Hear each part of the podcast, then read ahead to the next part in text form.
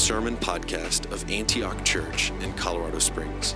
If you've been impacted by this ministry and would like to support the work we're doing in Colorado Springs, you can give online at our website, antiochcos.com. We hope that the Lord ministers to you through this message. Hey, if you have your Bibles, turn with me, if you would, to the book of 1 Samuel. 1 Samuel chapter 18. We're going to be talking today and for the next few weeks about how to be a good friend. How to be a good friend. And I am going to resist the temptation this morning to frame this in the larger context of church and fellowship and community and kingdom and societal issues. Some of you may recall several months ago, uh, particularly on the heels of some of the national situations that were happening here that my first foot forward was that the church's answer to the brokenness of our society is to be a good friend, is to establish genuine, authentic, righteous friendships where we care about the situations of our brothers and our sisters and our neighbors. And all of the messages, whether you realize it or not, that have been taking place over the past four months have been leading us into a greater understanding and a greater posture to become better, genuine friends one with another. And the idea behind that, the thesis behind that very simply is your community is only as strong as your friendships. Your church, our church, will only be as strong as the genuine friendships that comprise this church. So, today and for the next few weeks, as we move our way closer towards hospitality and we move our way closer towards a theology of the table and why that is so important in our lives and our community, we're going to talk for a few weeks on very simply how to be a good friend. So, Father, today we pray for the inspiration, the illumination, the guidance, the conviction, and the comfort of the Holy Spirit. Father, we pray today that this wouldn't just be a good talk. Father, we ask for the anointing of God to rest upon every single one of us, me as the speaker, and every single one of us as the people who are engaging. Father, this is a mutual activity that is taking place right now. We are pulling on the anointing. We are hearing, we are engaging, we're receiving. And Father, today we pray for an openness in the atmosphere, an openness in our spirits and in our minds. And Father, we pray that at the end of this, that your church, the church of Jesus here, Antioch Church, God, that we would grow into men and women who are good friends, just like you, Jesus, were the ultimate friend of humanity. We pray these things together in the name of Jesus. Amen. I had a lunch several years ago. This is probably now over 20 years ago. I had a lunch with a friend of mine who is a pastor of a very large church in California. And I was taught as a young kid that anytime you're around someone who's even a few steps ahead of the road of life, to always be prepared to ask them good, meaningful, substantial questions, to never pass up an opportunity to garner wisdom. I remember teaching a young group of leaders several years ago that wisdom is held up in the heart of people, and that a well crafted question is like the key that unlocks wisdom from the hearts and the lives of people. And so I happened to be sitting with a pastor that I really respected and looked up to. And I noticed, because I have watched his life from afar for many, many years, I noticed that in his stories and also in the guest speakers that he had brought in and in uh, the actions that he had taken, that this man had a lot of friends. In fact, we were in Tulsa, Oklahoma at the time. He had come out to speak at a missions training camp that I was directing. And while he was in Tulsa, it was late at night. Uh, he had already spoken at camp. Our camp was about an hour away, maybe an hour and 15 minutes away from Tulsa.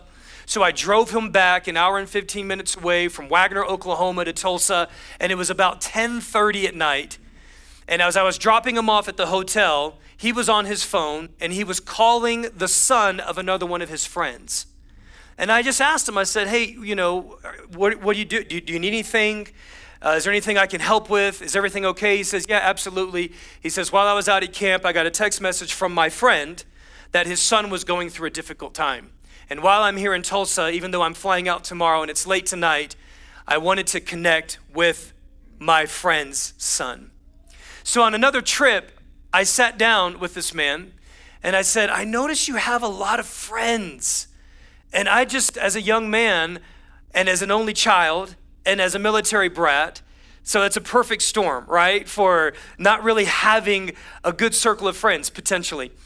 I said, I want to know how to be a man who has friends like you. And I was waiting for some real deep, complex explanation. And here's what he said He said, You know, I just determined a long time ago that if you want a friend, be a friend. If you want a friend, be a friend. It's not really that complicated. And the goal of the series, and the goal of this message, and the goal of the idea of godly friendship is not that we amass a ton of friends. That's not the goal. The goal is not how many people are our friends on social media. That's not the goal. The goal is not how many people can we look through and say, oh, look at my list of friends. That's not the goal. The goal is what kind of person will you be and will I be? Because if you want a friend, be a friend. There are choices that you and I can make to become the kind of person. And this is how the kingdom works. This is how life works. That if I just focus on being the kind of friend that I want to be, then I'm going to have friends. I'm going to be able to nurture and cultivate friendship in the people that are around me. Now, here's why this is so important because you cannot control the decisions of others. You cannot control the decisions of others. In fact, I'll say it like this you can be the best friend on the planet, and someone may never receive that, and someone may never reciprocate that. Because you cannot control the decisions of the people that are around you. There's this scene in this movie that I really like called The Count of Monte Cristo. If you haven't seen it, it's a little heavy on the revenge side of things, but uh, outside of that, there is some redemption in the movie if you watch it. And there's this scene, so you know the leading figure is this is this poor man, and it seems that he has everything that's going for him. And one of his friends in the movie is the son of a duke. He's a very rich man, and he ends up betraying this poor boy. And while he's being carted off to prison, he's screaming out of this mobile prison and he's saying, Why have you done this? Why have you done this to me? And he just says, It's complicated. That's all he says to me. It's complicated. And that's true. The human heart, the human psyche, brokenness, woundedness of life, rejection, abandonment, jealousy, envy, all of these things that work in the human heart, wounds that have been undealt with, these things become complicated. You've been such a good friend to me. Why are you not reciprocating this? It's complicated. It's very complicated. But what do we do with that? What do we do with that complexity? What do we do with that level of complication? We have to determine what kind of people we will be despite the decisions that other people make. Friends, I want you to note today that there will be some people that will prove to be friends for life. If, you, if you find a friend, and I have looked back now, and there are certain men in my life, even women in my life, that have been friends for, of, in my life for upwards of 26 to 35 years. 26 to 35 years. They have proven to be good, honorable, faithful, supportive friends in my life, and they're an incredible gift. I've realized, though, because again, remember, I was an only child, and we moved around every two to three years. So I expected every friend that I, that I had to be a lifelong friend. And I remember I had this really, really good friend in college, and he said to me, he said, Jade, some friends are for a lifetime. And he said, some friends are for a season. And I really had a hard time with that. I couldn't wrap my heart around that. But I've come to learn now that that is true there are some friends that are for life. And we don't know if those friends are going to be for life or not. I have had friends in my life that I thought, we're, we're going to go to the grave together. Like we're to we're to we're to raise our kids together. We're to be tight, deep-knit, covenantal, committed friends for the rest of our lives. And it just wasn't so. It wasn't the story. The thing is you never know whether someone's to be a lifelong friend till the end to the end of your life. And you can't control that. I can't control that. All we can control is what kind of friend will you choose to be to the people that are around you. Turn with me to 1 Samuel chapter 18. If you're not there, we're going to begin with verse 1. When you think of friendship, particularly in the Bible, there's not a ton of examples of friendships in the scripture. But if you think about Bible and friendship, Bible and friendship, there's one particular friendship that comes to mind David and Jonathan. David and Jonathan. So we're going to pick this story up at 1 Samuel chapter 18, beginning in verse 1. After David had finished talking with Saul, Jonathan became one in spirit with David, and he loved him as he loved himself. These are all very important statements. From that day, Saul kept David with him and did not let him return home to his family. And Jonathan made a covenant, which very simply means an agreement. He made a promise. He gave David his word. He made a covenant with David because he loved him as himself. He made a covenant because he loved him. He made a promise because he loved him as himself. Jonathan took off the robe he was wearing and gave it to David along with his tunic. He gave him his sword, his bow, and his belt. Okay, let's go. Let's have some fun here. The thing, the first thing that you need to realize here is that friendship is the relationship that every human being will touch and experience in their lives. You may be a single person right here today, and you may not have experienced yet a marriage relationship, but you will experience, if you haven't, many friendships. You might be a son or a daughter here who had a broken or an estranged relationship with your father or your mother, but you will experience friendship.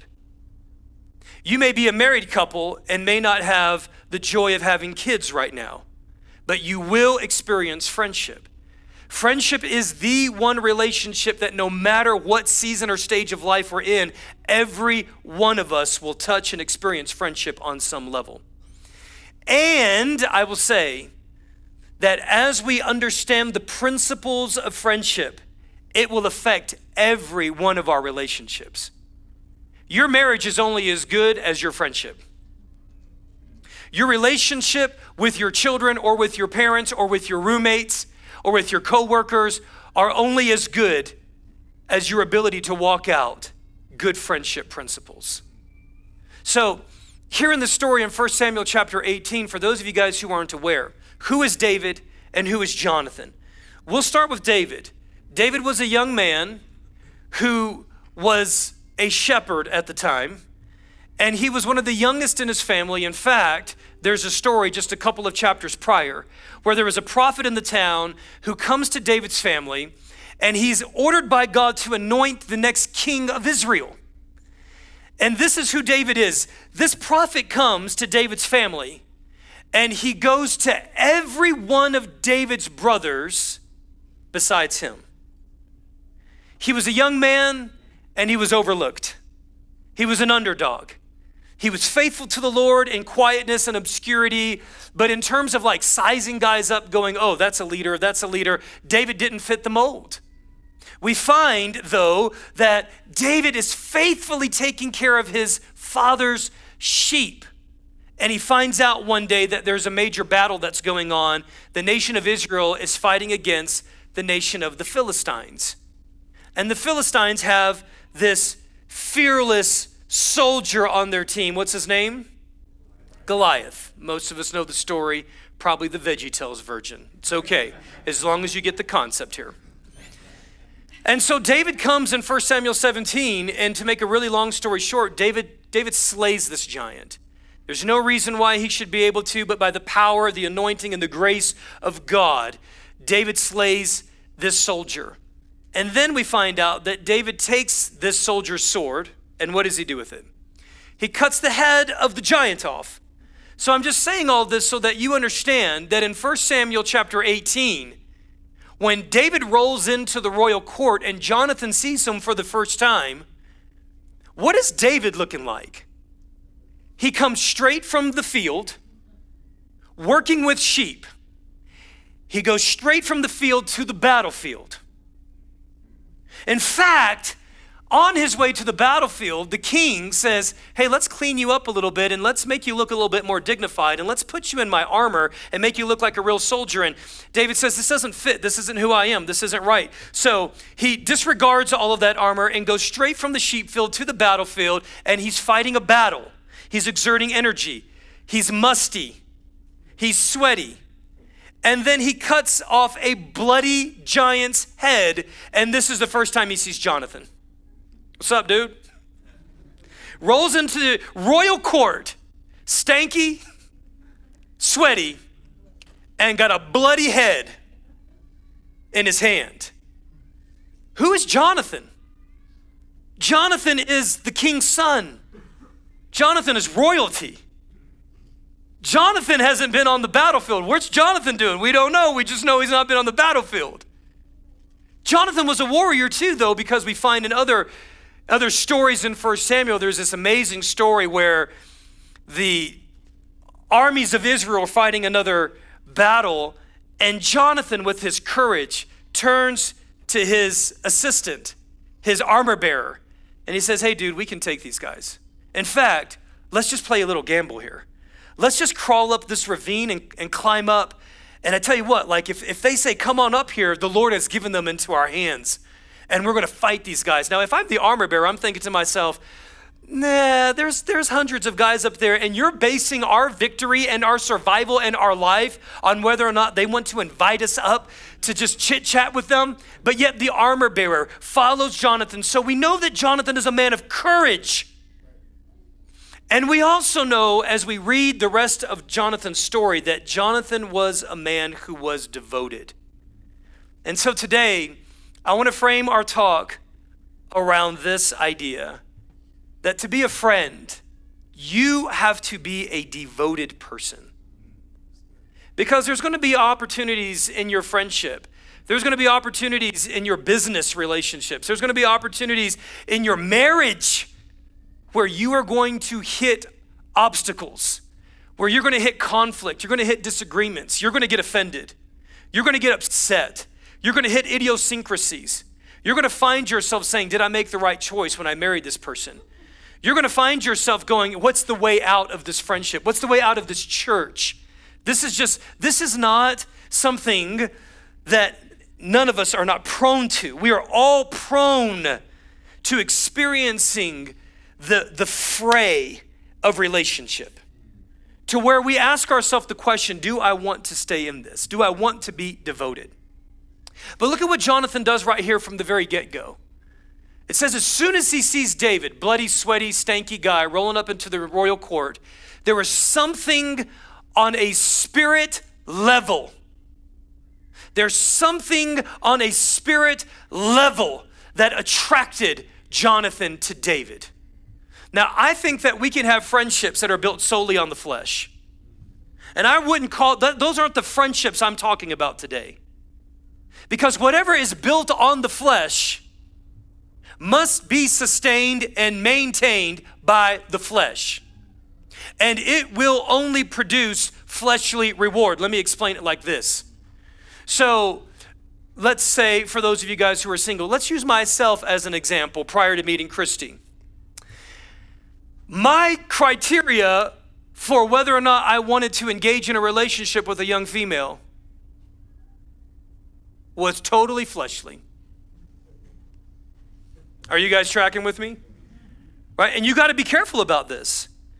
Because if your attraction to a relationship is only based on the flesh, I like what they look like, I like their personality, I like how athletic they are, I like their body, I like their smile. You have to understand that that relationship can only be sustained and maintained by those things.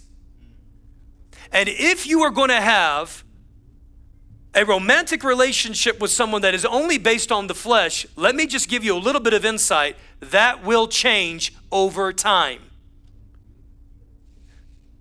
All right? We can also build relationships on the soul. You guys know what I'm talking about? I feel so I feel so emotionally satisfied when I'm around this person. I feel so intellectually engaged They're such a great conversationalist. They're so funny. They make me laugh. These are all soulish attractions.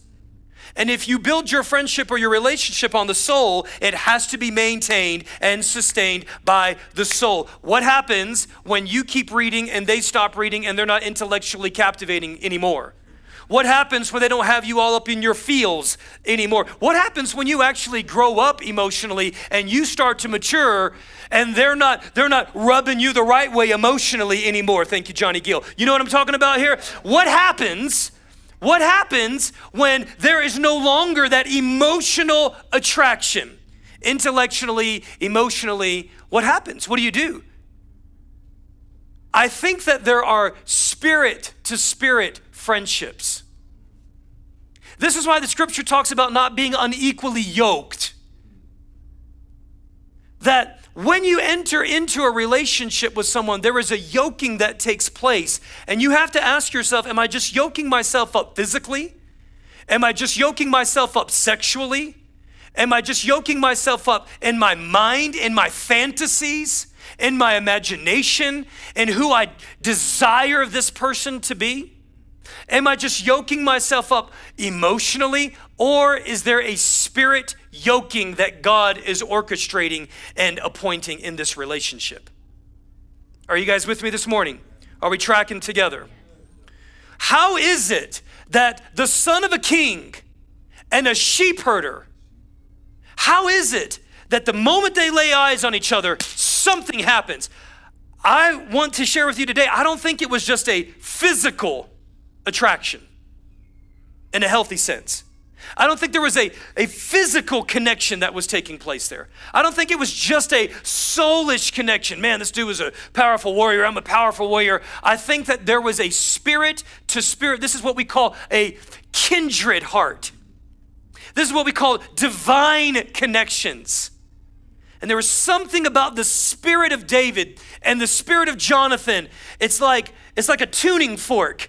It's like there was something in both of their spirits that when they got around each other, I can't explain it. I'm not, I've just met you for the very first time, but something in my spirit, man, is leaping right now when I'm with you. You're, you're calling to something in my spirit.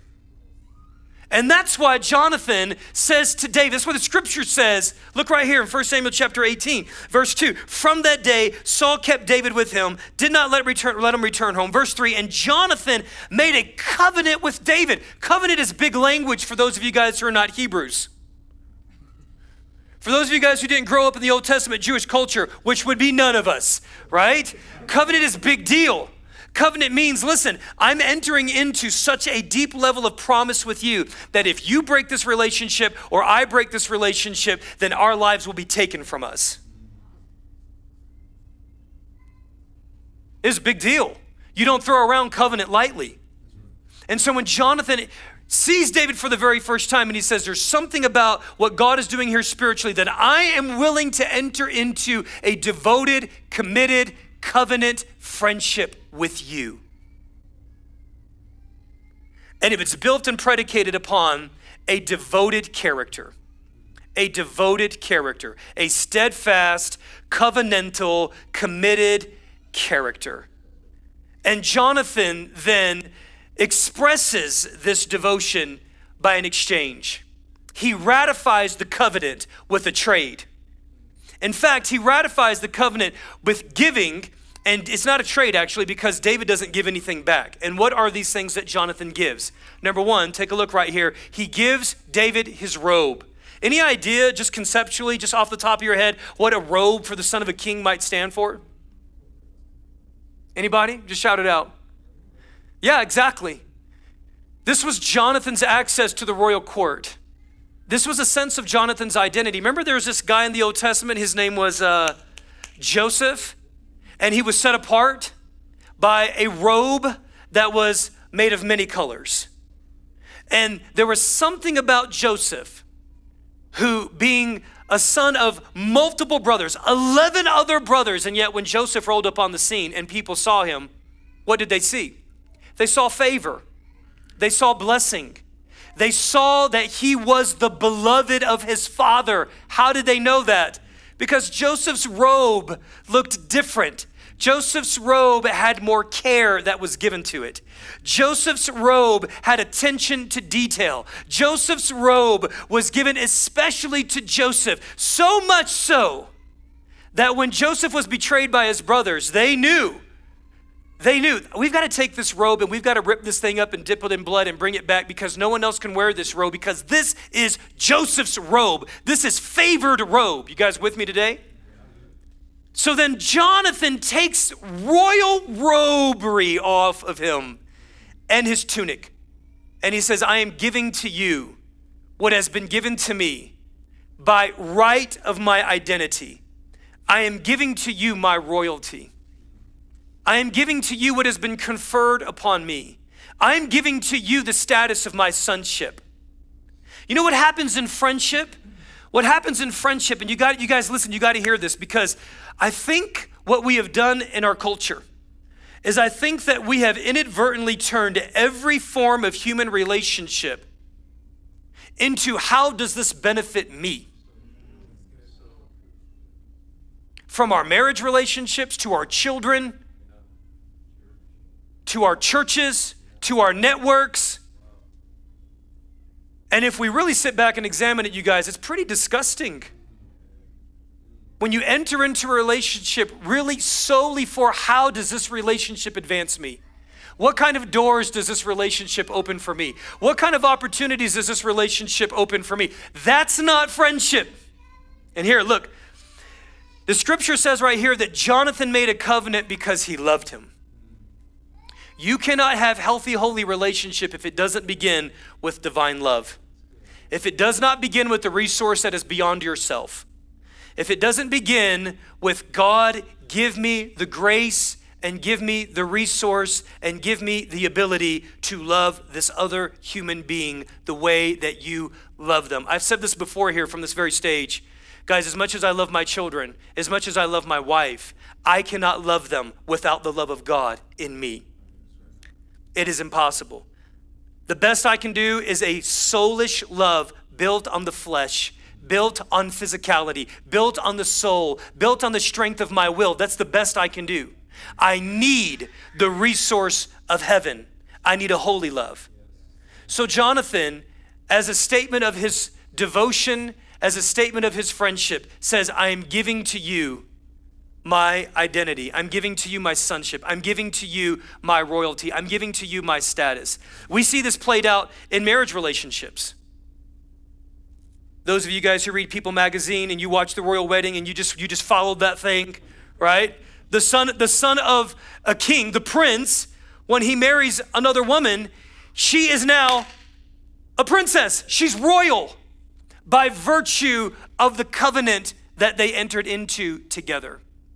And the point here being is this is that when you achieve certain things in your life and you enter into a friendship, you are making that available to the friend that you enter into relationship with. The network of friends, the network of work. Guys, let me, let me, let me phrase, let me just get really real, real, real, real, real, real, right here, okay? I've been in this church for 16 years. I have poured out, I have poured out sweat and I have poured out tears, not blood yet. But I have labored, I have wept over this house. I have gone through sacrifices in this house. I have come up against the wall in this house. And when I enter into friendship with someone, they have access to everything that I've purchased by the grace of God over these past 16 years. Is that making any sense at all? All right? And so we open up doors for the people that we enter into friendship with. And we do it generously and we do it graciously because that is a part of expression of our devotion one to another. Second thing that Jonathan gives to David is he extends to him not only his robe and not only his tunic, but he gives him his sword. Do you know what the sword was? The sword in the Old Testament soldier's arsenal was the only offensive weapon that they had. And it was used in two functions it was used to fight their battles offensively, and it was used to protect themselves. I want you to think about what a sword looks like in your own life. What is it that you use to defend yourself and to protect yourself and to fight your battles. There's many things that we can say about the sword, but the sword speaks about the vulnerable issues in your life. The sword speaks to that level of closeness. It speaks to those things, your humanity. It speaks to those things inside of you that if somebody knew about you, they could use those very things against you. You understand what I'm saying here? If people really understood what I struggled with, if people understood my idiosyncrasies, if, if people understood what, what I'm working to, to mature in in God, once you disclose that to someone, it becomes a weapon in their hand. And they can either use that knowledge to protect you or they can use that knowledge against you. It's a sword. And Jonathan was communicating to David I am going to enter into vulnerability with you. I am going to lay down my guard. Listen, friends, you cannot enter into real friendship if your sword is always up.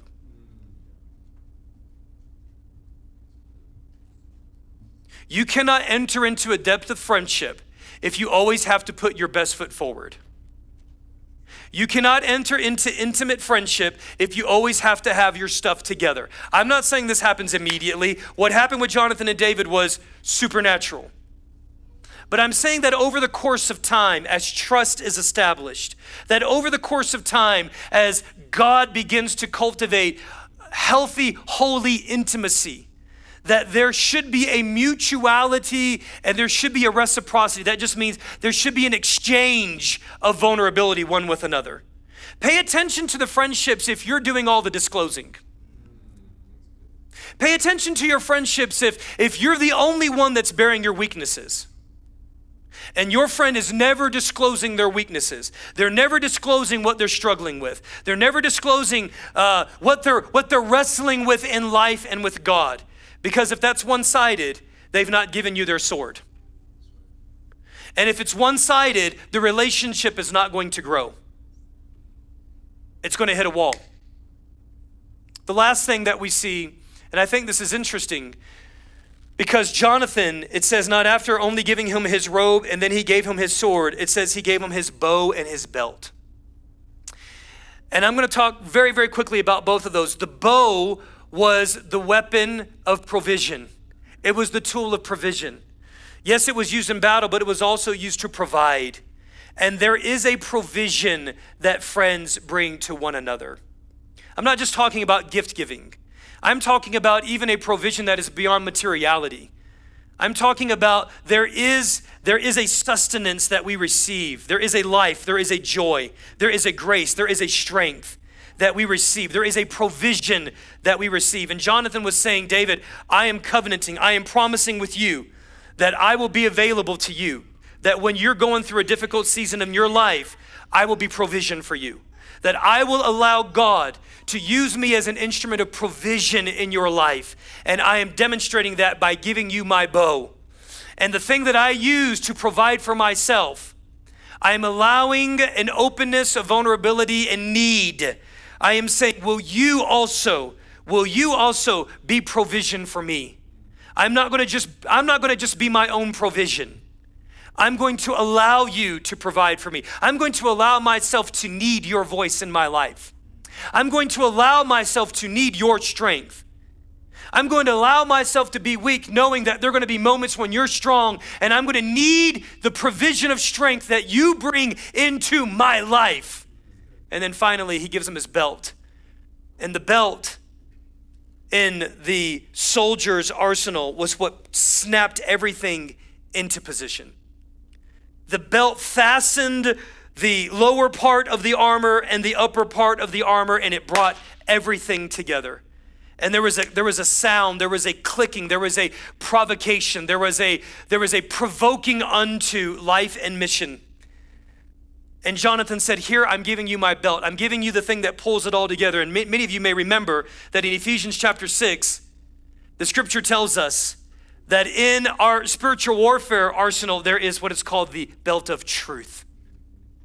Jonathan is saying, David, I'm going to enter into a friendship with you, and I promise to tell you the truth. I promise to provoke you unto truth. That when you see this belt and when this belt snaps together, when it clicks together, this, this, this armor that we put on, there is a sound that this belt makes that lets you know that we are in a fight and I'm in the fight with you.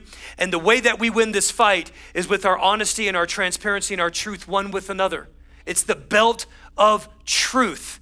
You cannot have true, authentic, honest, long standing friendships without truth telling.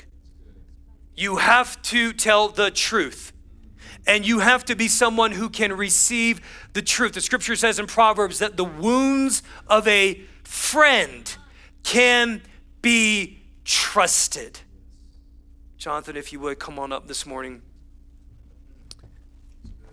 Friends, my hope and my prayer is that through our journey in the scriptures in the next several weeks together, that we so allow the Holy Spirit to provoke us, that we allow the Holy Spirit to comfort us, to heal us, that we allow the Holy Spirit to spur us on, and that Antioch become a fellowship of friends.